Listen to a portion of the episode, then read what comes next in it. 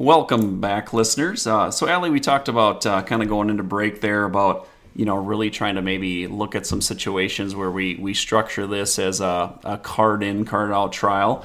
Um, we're just going to take one of these specific that we worked on, Ali, and maybe kind of talk through uh, the setup of it, what it looked like, and, and maybe also just some of the intriguing results. But um, you know, Ali, so in this situation, we're going to talk about um, you know um, the first thing we did is we want to look at some populations and um, maybe just talk through, you know, kind of how we set up the trial, what a trial looks like, how many replications. Maybe just talk a little bit about how the trial was set up and how we loaded that variable rate seeding prescription to kind of set the stage for the trial in general.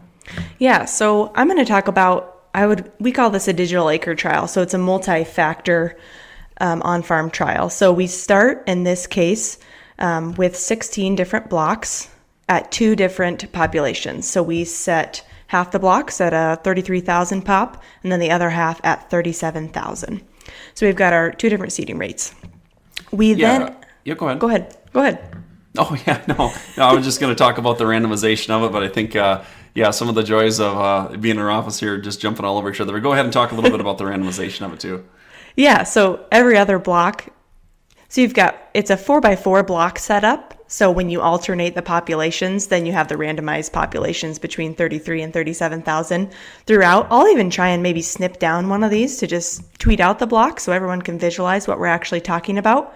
So then outside of the populations, we then pair in half of these blocks, and remember those are random throughout, will be sprayed with a fungicide, and the other half did not receive a fungicide application.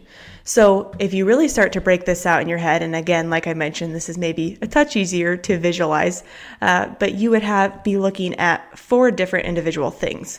So, you would have your lower seeding rate without a fungicide, you'd have your higher seeding rate without a fungicide, then your high pop with a fungicide, and your low pop with a fungicide. So four different really unique things that you can start to to really dig into there, Josh.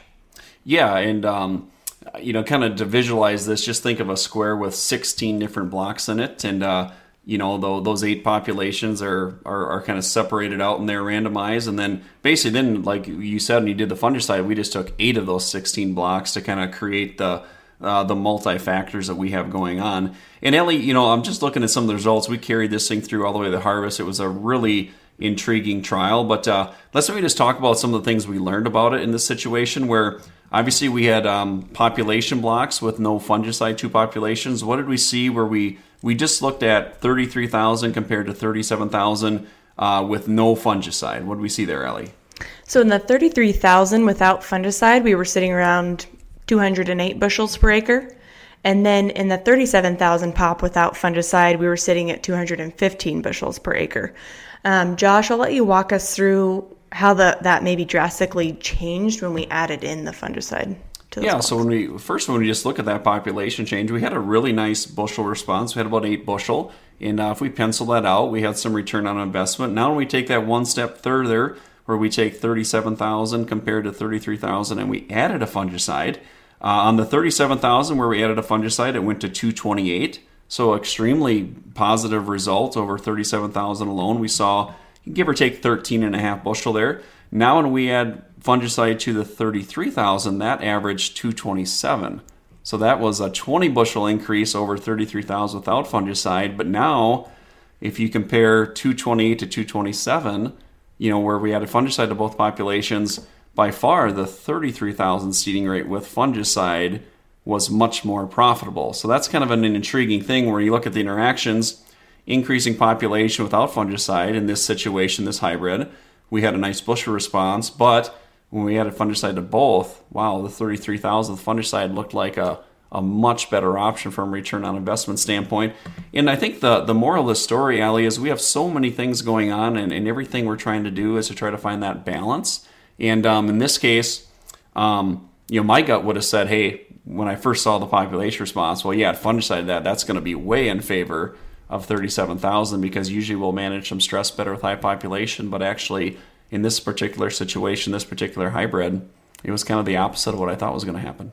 But again, like you said, I just think you know, starting to look at just unique randomized trials like that, I just think it's so important that we can start to really find what are those combinations that allow mm-hmm. us to have that really positive return on investment, what are those that don't work as well, and also factoring in that you're able to do this across your own operation. And I and I think that's just so important in a lot of cases. I mean, not that you can't play off of research done from others in different areas, but anytime you have that specific to your farm, your management style, um, I think that's when you can really start to tweak this into something that that adds a lot of value. Yeah, for your and in some of these cases too, um, what I really like to in this case, we didn't have a maybe a nitrogen or a sidedress component to it, but sometimes you can go the opposite way, the fungicide, and actually add an additional factor of, of maybe some different rates of nitrogen, where then you can have seeding rate, different rates of nitrogen, and fungicide all going on at the same time.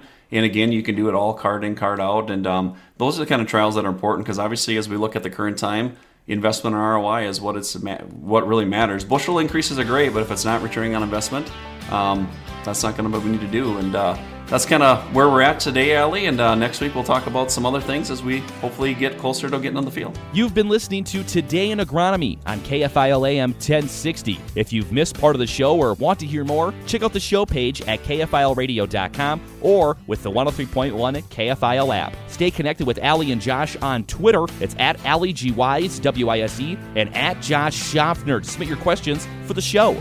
Tune in next Wednesday for the next Today in Agronomy on KFIL AM 1060. We'll see you at 11 a.m.